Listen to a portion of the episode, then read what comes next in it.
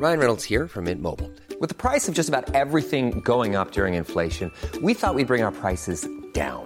So to help us, we brought in a reverse auctioneer, which is apparently a thing. Mint Mobile unlimited premium wireless. Ready to get 30, 30, bit to get 30, bit to get 20, 20, 20, bit to get 20, 20, bit to get 15, 15, 15, 15 just 15 bucks a month. So, Give it a try at mintmobile.com slash switch. $45 upfront for three months plus taxes and fees. Promo for new customers for limited time. Unlimited more than 40 gigabytes per month. Slows. Full terms at mintmobile.com. I'm Sandra, and I'm just the professional your small business was looking for. But you didn't hire me because you didn't use LinkedIn jobs. LinkedIn has professionals you can't find anywhere else, including those who aren't actively looking for a new job but might be open to the perfect role, like me. In a given month, over 70% of LinkedIn users don't visit other leading job sites. So if you're not looking on LinkedIn, you'll miss out on great candidates like Sandra. Start hiring professionals like a professional. Post your free job on linkedin.com/achieve today. Ever catch yourself eating the same flavorless dinner three days in a row? Dreaming of something better? Well, HelloFresh is your guilt-free dream come true, baby. It's me, Kiki Palmer. Let's wake up those taste buds with hot, juicy pecan-crusted chicken or garlic butter shrimp scampi. Mm. Hello Fresh. Stop dreaming of all the delicious possibilities and dig in at HelloFresh.com. Let's get this dinner party started.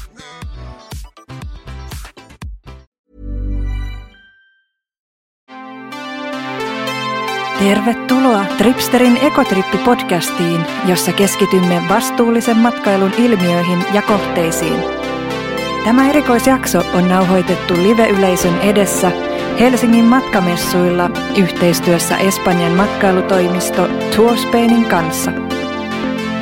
Jaksossa kuulemme parhaat vinkit Espanjan viinialueista ja vastuullisen viininviljelyn erikoispiirteistä – Lisäksi opimme, mitä eroa onkaan luomuviinillä, biodynaamisella, alku- ja natuviinillä. Minä olen Paula Kultanen Ribas ja tämän erikoisjakson vieraita ovat espanjalaisten viinien maahantuoja, näyttelijä, laulaja Netta Laurenne sekä viiniasiantuntija Henriikka Ström. Tervetuloa mukaan Ekotripille. Kiitos. Ja tosiaan nyt nauhoitetaan meidän erikoisjaksoa Ekotrippi-podcastiin. Ekotrippi on matkamedia Tripsterin vastuulliseen matkailuun ja ilmiöihin ja kohteisiin keskittyvä podcast, jonka löytää muun muassa Spotifysta. Ja tänään meillä on täällä vieraana viiniasiantuntijat Netta Laurenne ja Henriikka Ström. Tervetuloa. Kiitos. Kiitos. Ja tänään me tosiaan keskustellaan, koska kyseessä on vastuullisuusteema, niin keskustellaan Espanjastakin vastuullisena viinintuottajamaana. Kerrotaan vähän, mitä ero on luomuviinillä, alkuviinillä ja biodynaamisella viinillä. Ja annetaan jonkun verran vinkkejä myöskin matkailuun, että missä päin kannattaa viini ihmisen matkailla Espanjassa. Ja kertokaapahan aluksi itsestänne vähän et, ja kertokaa siitä, että miten te päädyitte viinialalle. Henriikka. No okei. Okay. Mä äh, aikanaan päädyin Haagaan ja mennessäni sinne mä ajattelin, että musta tulisi keittiömestari. Ruoka kiinnosti kovasti, mutta että koska Haagassa on käytävä viini luennoilla, niin se oli sitä myöten selvä. Niin tota, mä oon nyt 15 vuotta ollut sitten viinialalla Suomessa ja maahantuojalla töissä. Ensin oli viisi ja puoli vuotta sellaisessa firmassa, joka maahantuo ä, italialaisia viinejä ja sitten nyt on siirtynyt Viindirektille. Ö, kahden kuukauden päästä tulee kymmenen vuotta, niin on ollut Viindirektillä ja vastaan siellä Alkolle myytävistä viineistä Espanjasta, Portugalista, Pohjois- ja Etelä-Amerikoista ja sitten Australiaa ja Champagnea. Ja mitäs Netta? No mä varmaan päädyin alalle äh, alun perin sen takia, että mä olin nuorena Purkundissa, vietin kes- kesiä ja siellä asuin maalla, eli vi- viinitiloilla ja jotenkin sieltä se puri se viinirakkaus ja harrastuksekseni opiskelin niitä, niitä aika paljon ja vähän liikaakin, että se jotenkin napsahti, meni yli, yli sitten. Ja tota, sitten mä olin tota, Santiagon vaellusta tekemässä Espanjassa ja siellä puhuin itselleni, että jonain päivänä mä alan tuomaan, niin kuin, mä haluaisin tuoda viinejä Suomeen. Ja sitten kun oltiin tämmöisellä vaellusmatkalla, niin mietin, että mikä jonain päivänä, että miksi mä teen sitä nyt. Ja sitten mä perustin oman maahantuontifirman vuonna 2017 vai 2016. ja tota, tuon pientuottajaviinejä Espanjasta. Mikä sun firman nimi siis on? Taste Imports. Käykääpäs kurkkaamassa netistä. Ja Espanja on tosiaan maailman suurin viinintuottaja ja myös suurin luomuviinin tuottaja. Et se oli mulle itselleni yllätys, että 30 prosenttia lähestulkoon koko maailman luomuviineistä tulee Espanjasta. Tiesittekö sitä? Joo, Espanjassa on aika, siihen on monta syytä tietysti tähän vahvaan luomupanostukseen. Espanjassa taitaa olla niin, että nuo paikat vähän vaihtelee vuosittain tosi paljon, että tällä hetkellä taitaa olla yleisesti viineissä Espanja kolmanneksi suurin tuottajamaa, mutta luomussa suurin. Ja yksi iso varmasti syy sille on, että valtio on tukenut tosi paljon luomutuotantoa ja luomutuottajia, eli taloudellinen tuki luomuun siirtymiseen on ollut vahva, niin se on varmasti yksi sellainen suuri tekijä tuossa. Ja siellä se ei välttämättä ole ihan niin tavallaan hankalaa, että se byrokratia on pikkusen iisimpää kuin ehkä joissain toisissa viinintuottajamaissa. Niin ja sittenhän siellä on niin kuin myös ruoan suhteen toi luomun suosio kasvanut räjähdysmäisesti, että sille on myös tilausta kuluttajissa. Ja Espanjassahan muuten käytetään torjunta-aineita enemmän kuin Suomessa, mutta eikö ole niin, että viinin viljelyssä on jo pitkään ollut vähäistä se torjunta-aineiden käyttö. Ainakin tuolla, kun oon vierailu Katalonian viinitiloilla Torresin ja tai siellä Penedesin alueella, niin siellä on ollut vuosikaudet jo semmoista luomua, että ne ei ole vaan halunnut merkata sitä etikettiin, että mistä se johtuu. Osaatteko sanoa? No osittain tietysti ei pelkästään Espanjassa, mutta että jos viinitila on tämmöinen historiallinen ja se siirtyy sukupolvelta toiselle, niin toisaalta silleen, niin kuin, että nyt ollaan tätä samaa maaplanttia viljelty sen 400 vuotta, että ei me haluta niin kuin, pilata seuraavan sukupolven toimia jollakin, no sen maaperän tuhoamisella. Mutta että tietysti kaikkihan ei toki ajattele näin, en väitä, että koko Espanja, koko Espanja toimisi sillä lailla, mutta, että, mutta että se on ainakin yksi syy.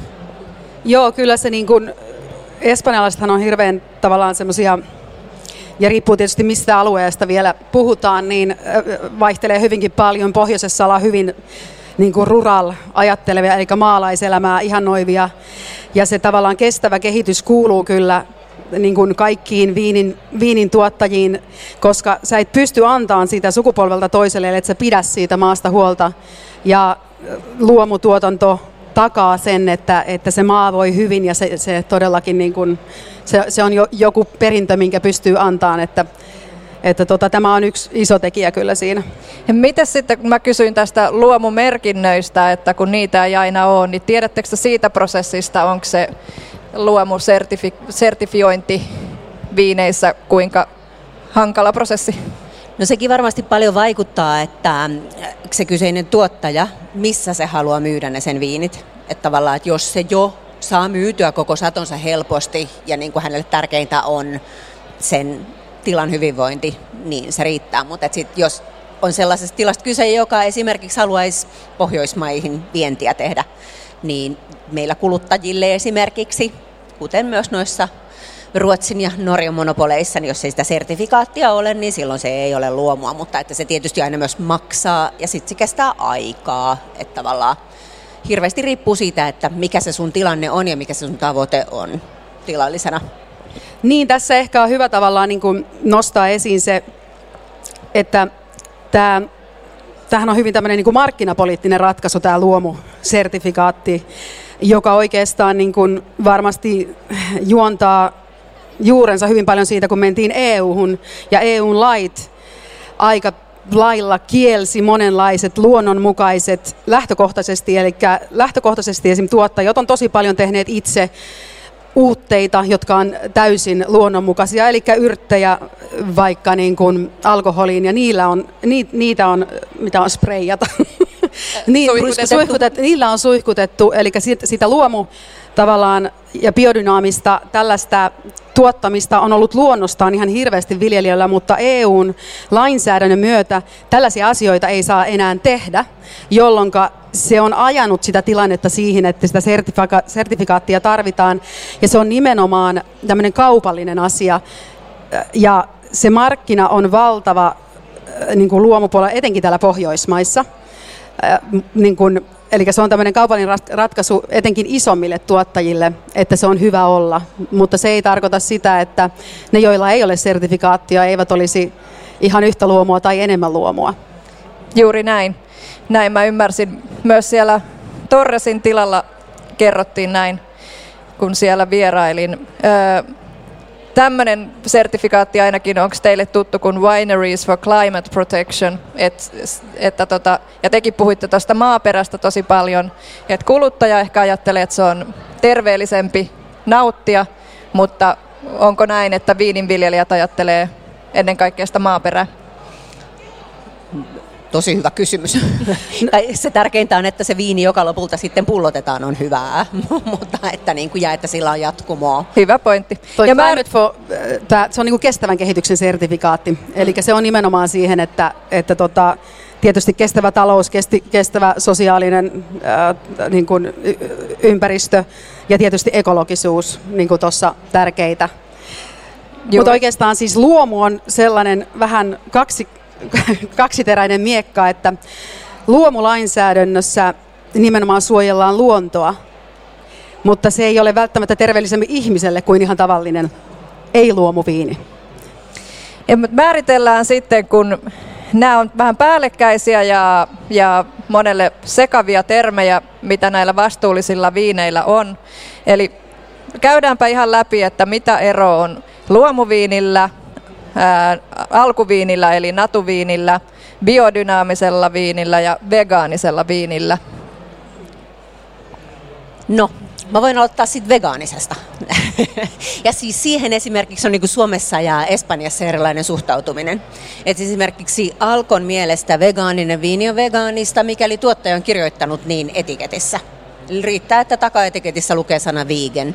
Mutta Espanjassa lähtökohtaisesti ajatellaan, että täytyy hakea vegaanisertifiointi sille viinille, jotta se olisi jo aidosti vegaanista. Mutta siis vegaanisuus tarkoittaa sitä, että siihen ei ole käytetty mitään eläinperäistä.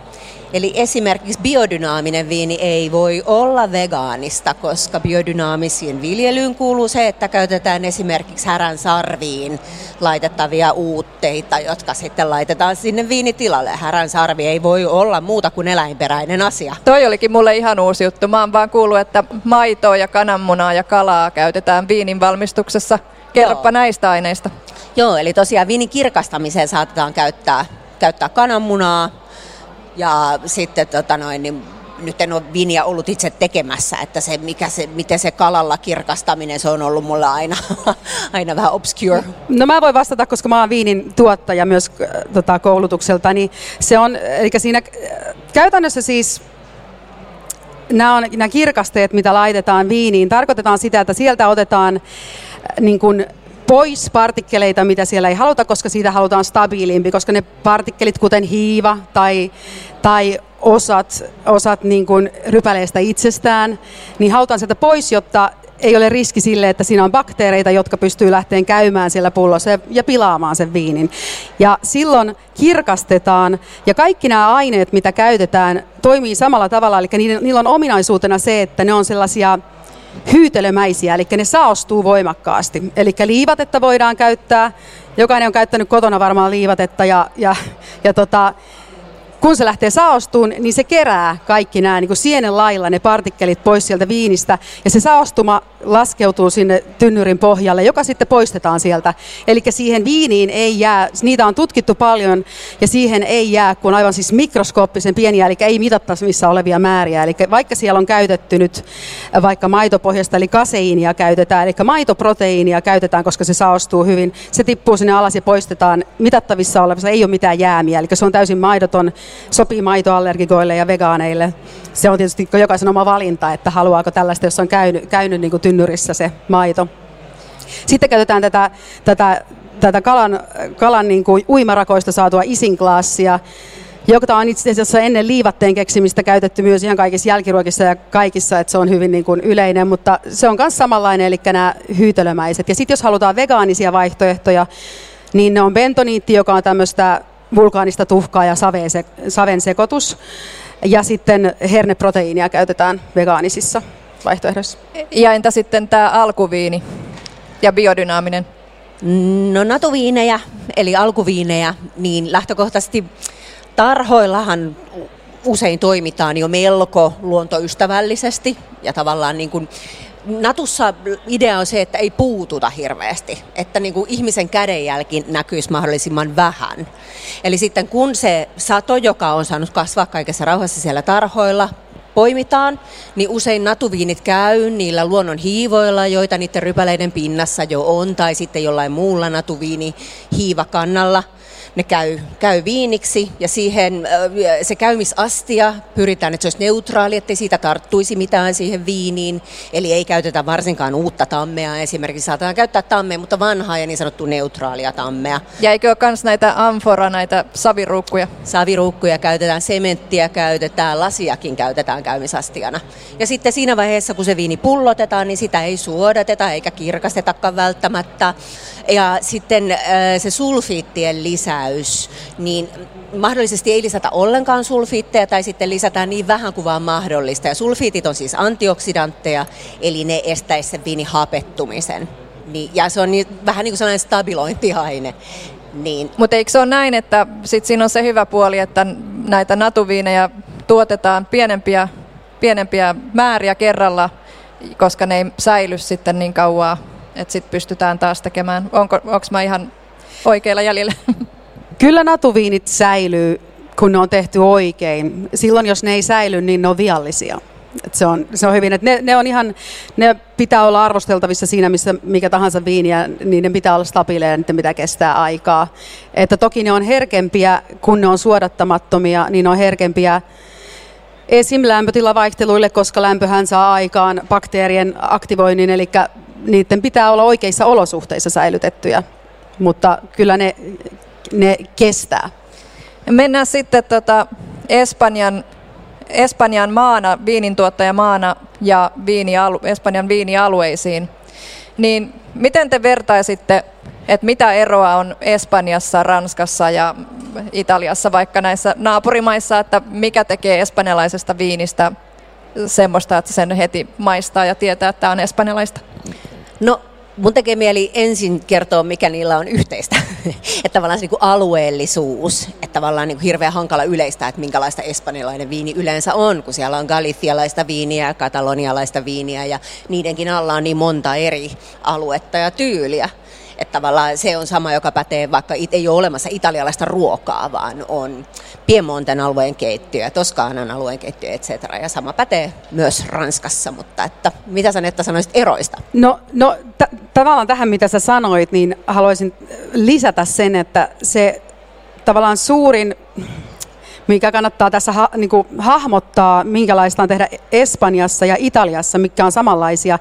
Eli siellä on autonomisia maakuntia, autonomisia hallintoalueita ihan hirveästi, ja niillä on oma sisäinen, voi olla hyvinkin eroava lainsäädäntö viereisestä autonomia, no, autonomisesta hallintoalueesta, kun taas Ranska on yksi yhtenäinen, siellä on yhtenäiset lait, jolloin se viinituotanto on hyvin erilaista tietenkin, kun koko maassa kehitetään niin kuin samalla tavalla asioita.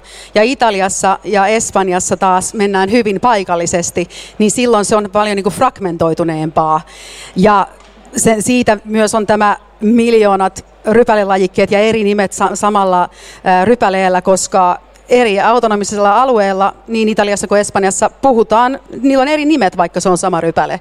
Niin sen, takia, sen takia tavallaan on myös tämä rypäleiden, rypälelajikkeiden runsaus. Eli autonomiset alueet on tämä, mikä tekee siitä tämmöistä monipuolisempaa ja fragmentoituneempaa. Onko Espanjassa jotain ihan semmoisia rypäleitä, jotka on vain Espanjassa eikä näissä naapurimaissa?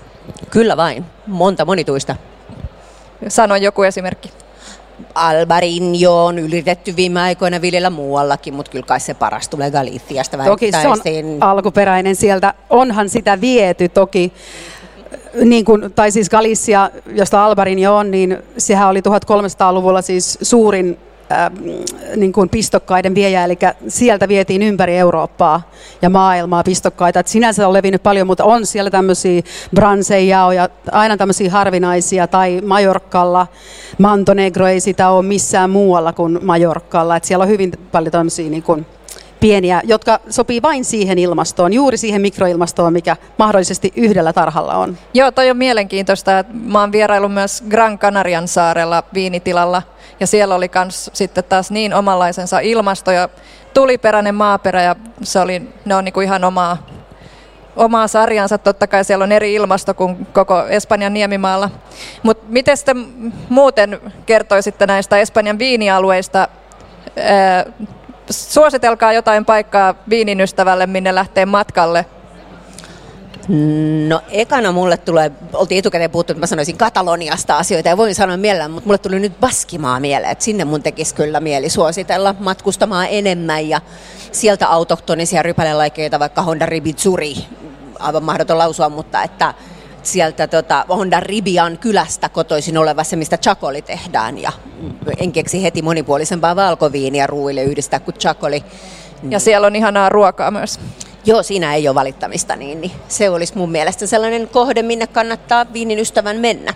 Joo, Baskimaa on kyllä hyvä. San Sebastian, niin siellä on tota Michelin ravintoloita enemmän kuin missään. Mutta sitten, sitten oma rakkauteni on tietysti Galicia, niin kuin sinne lämmin suositus muistuttaa, muistuttaa mulle niin kuin tosi paljon balia. Ilmasto ei ole ihan niin trooppinen, mutta, mutta sielläkin on, on tota niin kuin, niin kuin se on samanlainen luonnoltaan ja, ja fiilikseltään ja sitten siellä on todella hienoja viinejä. Totta kai Alvarinho, mutta siellä on lukemattomia muita heidän, heidän, heidän niin kuin omia lajikkeitaan. Ja siellä Orense on semmoinen kaupunki, mihin kannattaa mennä tutustuun. Ribeira Sakran, äh, Sakran alueen joet ja siellä on upeata vitikulttuura heroikaa, eli tällaista sankarillista viiniviljelyä, eli tehdään vuoristo, vuoristokiipeilyolosuhteissa ja suurin osa vitikulttuura heroikasta maailmassa on siellä, siellä tota, nimenomaan Galiciassa. Toki sitä on muualla, muualla Ruissionissa on jotain Ranskassa ja Pohjois-Italiassa jotain, mutta se on sellainen jylhä, upea sekä gastronominen että, että muilla tavoin kiinnostava paikka. Mun pitää tässä suositella itse Costa Bravan aluetta, joka on siis siellä Katalonian pohjoisrannikolla. Olen kirjoittanut siitä paikasta opaskirjankin ja mä tykkään, siinä on joku semmoinen, siinä maaperässä semmoinen maku. No, perälaatan viinithän tulee sieltä Costa Bravalta ja sitten siellä on tosi paljon alkuviini tiloja, esimerkiksi semmoinen Cosmic, joka on hyvin, oletteko kuullut koskaan siitä, hyvin semmoinen tota, mielenkiintoinen se niiden, miten ne viljelee, että ne ottaa tosiaan kuun kierron, eikö se ole sitä biodynaamista, ja, ja jota tekee energiahoitoja niille viiniviljelyksille ja maaperälle ja vaikka sun mitä. Että tosi semmoista, niin kuin, sanoisiko spirituaalistakin se mm. viininviljely heillä. Ja sitten siinä tietysti vieressä kaikki muut Katalonian ala-alueet. Moni ajattelee, että Kataloniassa on se kava, on se juttu. Mutta kavan lisäksi Kataloniassa löytyy tosi tosi monta DOta, eli tällaista denominación de origen ala-aluetta, jotka on ihan hurjan erilaisia keskenään ja uskomattomia korkeuseroja. Priorat on mainittava, aivan maailmanluokan punaviinejä tehdään siellä. Sitten siinä on vieressä sä mainitsit aikaisemmin sen Wineries for Climate Protection, joka on tällainen espanjalainen Sustainability Certificate, joka on myös Alkon hyväksi lukema, niin esimerkiksi katalonialainen melko pieni DO nimeltä Costars del Segra, niin koko DO on nyttemmin tämmöinen Sustainability Certificate as well. Joo. Joo, ja tuosta Penedesin alueesta, josta nyt on puhuttu, joka on semmoinen niin aika valtavirran viinejä tulee sieltä, niin siinä on semmoinen pointti kuitenkin, että vuoteen 20 25 mennessä, eli ihan pari vuoden päästä, niillä on semmoinen tavoite, tavoite että DO-kavasta tulisi täysin 100 prosenttia luomu.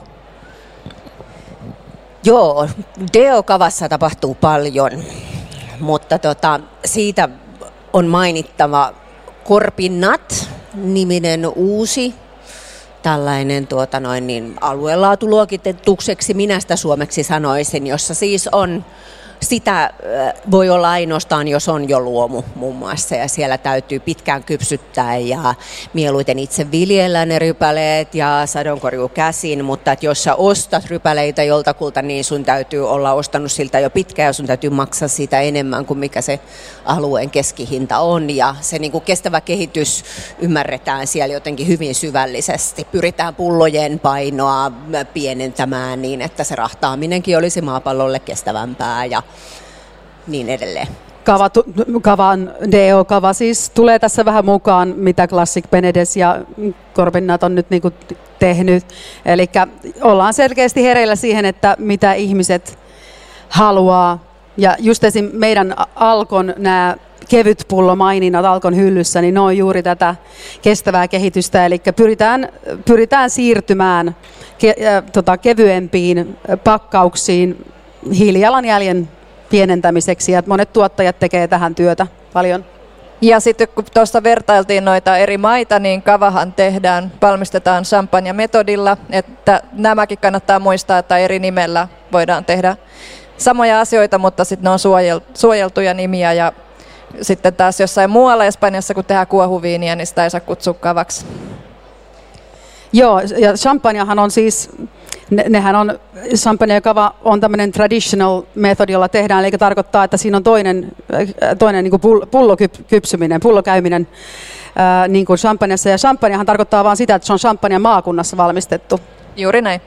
Mutta puhutaan vielä tuosta alkuviinibuumista. Mä just olin joululoman, vietin taas Barcelonassa päivittämässä opaskirjaa. Ja siellä on kyllä todella niin kun räjähtänyt, että siellä on todella paljon näitä alkuviinibaareja. Aivan ihania. Mun suosikkeja on semmoiset kuin Bar Brutal. Ja nyt oli tullut Gracian kaupungin osaan ihana semmoinen La Graciosa. Ja siellä on siellä on niitä tosi paljon ja myöskin muualla Espanjassa, niin mun mielestä on kiinnostava, miten tämä alkuviini buumi sai alkunsa. Että se oli vähän semmoista niin kuin punk-asennetta, do it yourself asennetta. No mä tuohon kertoisin semmoisen tarinan, mistä se natuviini on oikeastaan lähtenyt, koska se on lähtenyt 70-luvulla siis Purkundista, Posoleesta, oliko Marcella Pierre taisi olla ensimmäinen, joka naapurinsa kanssa laittoi hynttyyt yhteen, eli hän ei halunnut tehdä samalla lailla viiniä kuin hänen perheensä oli tehnyt. Kaiken tämän takana on se, että oli toinen maailmansota ja teollistuminen. Eli maailmansodan jälkeen yritettiin saada Eurooppaa nopeasti jaloilleen ja siihen käytettiin tavallaan sodasta jälkeen jääneet ää, niin kuin pommin rakennuskemikaalit käytettiin silloin niin kuin tähän maanviljelyyn. Ja tota, se oikeastaan lähti sieltä nimenomaan, että haluttiin takaisin ennen maailmansotaa ja teollistamista olevaan aikaan, eli siis siihen perinteiseen tapaan tehdä viiniä ei mihinkään uuteen tapaan.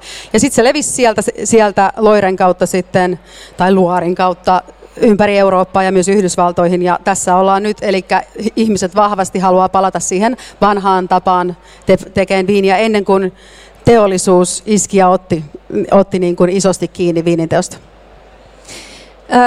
käydään vielä sitten tässä kohtaa meillä aika loppuu, mutta näitä teidän lemppareita, eli kertokaa mikä rypäle on teidän suosikki ja mikä tota, viinialue ja mikä viini. Ja nimenomaan kysytään nyt vastuullisista viineistä. No, tuohonhan on mahdoton, koska tähän menee ihan fiiliksen mukaan, että äh, mikä on suosi, suosikkirypäle, mutta lähtökohtaisesti siis viinityyliltään tykkään hapokkaista äh, ja, ja tota, niin kuin vähän kevyempi rakenteisista. Ehkä jos punaviineistä puhutaan, niin ei niin, ta, niin kuin vähemmän tanninisista, kevyt tanninisista ja hapokkaista punaviineistä ja hapokkuudesta myös valkoviineissä. Ja mun suosikkeja on Godello, äh, Verdejo, Rivera del Duerosta. Tosi raikas, ihana ja monipuolinen. Ja, ja tota, punaviineistä tykkään tämmöisistä merensaolajikkeista, joka on Espanjassa, Galiciassa sillä nimellä. Myöskin Bastardo Portugalissa ja Trusso Purkundissa. Elikkä. Tuotko sä itse näitä viinejä siis mainitsemiesi Suomeen? Kyllä, kyllä, mulla aika hyvin on jo näitä, näitä myös kyllä ja mist, aika paljon. mistä niitä saa ostaa? No osa on ihan ravintolavalikoimista tai aika paljon niistä on sitten Viinilehden, viinikellari.comissa on paljon mun tuotteita ja sitten Alkossa on jonkun verran mun tuotteita myös. Kysy- tilausvalikoima kannattaa ottaa haltuun. Se on tosi helppo kotisohvalta tehdä tilaus ja se tulee omaan lähialkoon. Itse käytän vähintään kerran kuussa tilausvalikoima. Ja Henriikka, sanossa. Okei, okay, no mä on tällainen niin kuin quick and dirty. Eli kun haluan juoda kuohuviiniä, niin, ja kun pysytään, pysytään Espanjassa, niin kyllä se on se Corpinaton mun juttu ja tuottajista Gramona on se, joka on lähellä sydäntä, koska olen läheltä päässyt seuraamaan, miten he... Missä päin tämä tila on? Ää, eli siis Corpinat tarkoittaa syntynyt Penedesin sydämessä. Eli Sansa Durnidanoian kaupungissa ollaan, eli Barcelonasta pääsee lähijunalla hyvin kätevästi myös Gramonalla vierailemaan ja Alkossa on kaksi viiniä sieltä tällä hetkellä valikoimassa. Kun mä oon menossa vaikka jonnekin kotibileisiä, mä en tiedä mitä siellä on ruokaa tarjolla, niin sit se on pullo viilennettyä chakolia. Hirusta niminen tuottaja on lähinnä mun sydäntä ja he ovat siinä aivan tosiaan Honda Riviassa melkein melko lähellä merenrantaa. No sitten jos mä pääsen vaikka polttaan kunnon sikarin kaikessa rauhassa, eikä ole mikään kiire mihinkään, sitten tarvitaan sellaista punaviiniä, josta riittää, riittää sitten tota noin, niin meditoitavaa, niin sitten se olisi prioratista. Mieluiten jotain, joka on jonkun verran saanut kypsyä. Ja sitten on vielä mainittava sherrit, joita rakastan koko sydämestäni.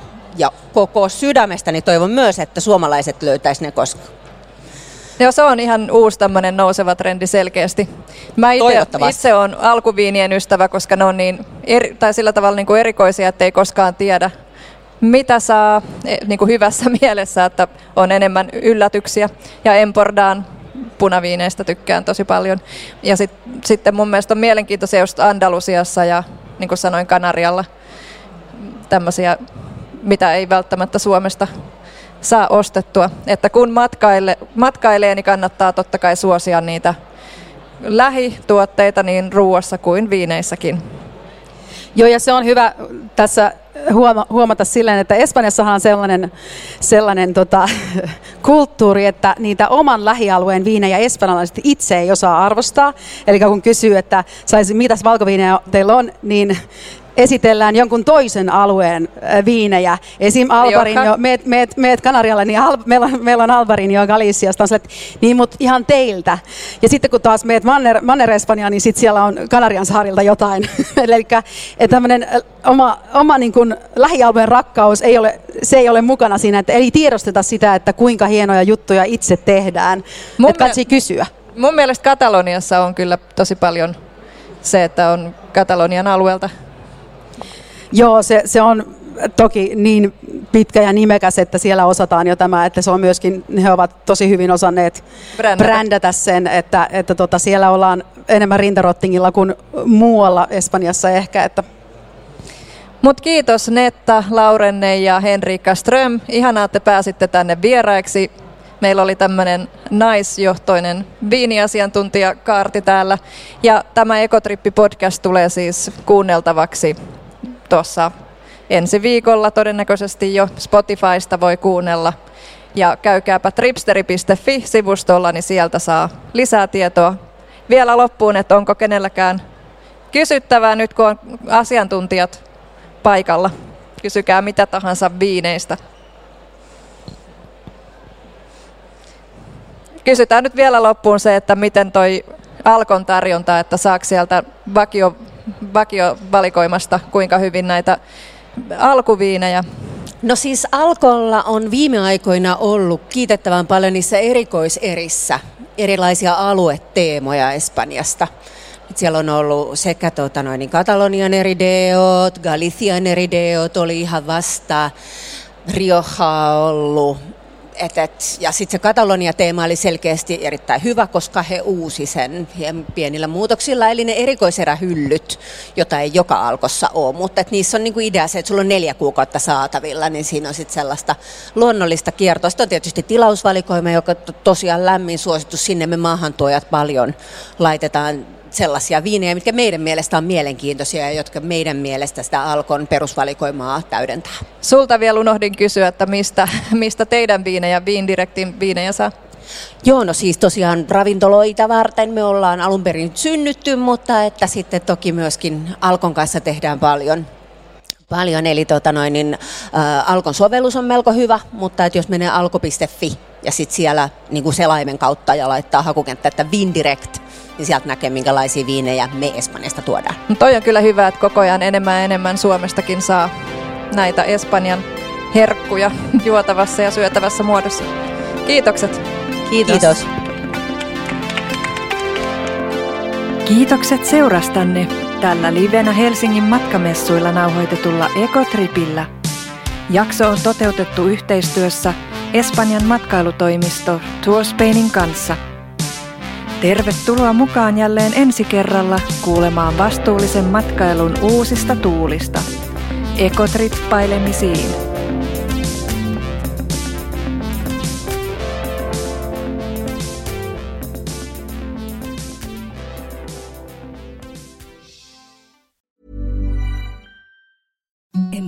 The softest sheets you've ever felt. Now imagine them getting even softer over time. That's what you'll feel with Bowl and Branch's organic cotton sheets. In a recent customer survey, 96% replied that Bowl and Branch sheets get softer with every wash. Start getting your best night's sleep in these sheets that get softer and softer for years to come. Try their sheets with a 30-night guarantee. Plus, get 15% off your first order at bowlandbranch.com. Code BUTTERY. Exclusions apply. See site for details.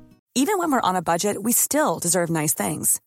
Quince is a place to scoop up stunning high-end goods for 50 to 80% less than similar brands. They have buttery soft cashmere sweaters starting at $50, luxurious Italian leather bags, and so much more. Plus, Quince only works with factories that use safe, ethical, and responsible manufacturing. Get the high-end goods you'll love without the high price tag with Quince. Go to quince.com slash style for free shipping and 365-day returns.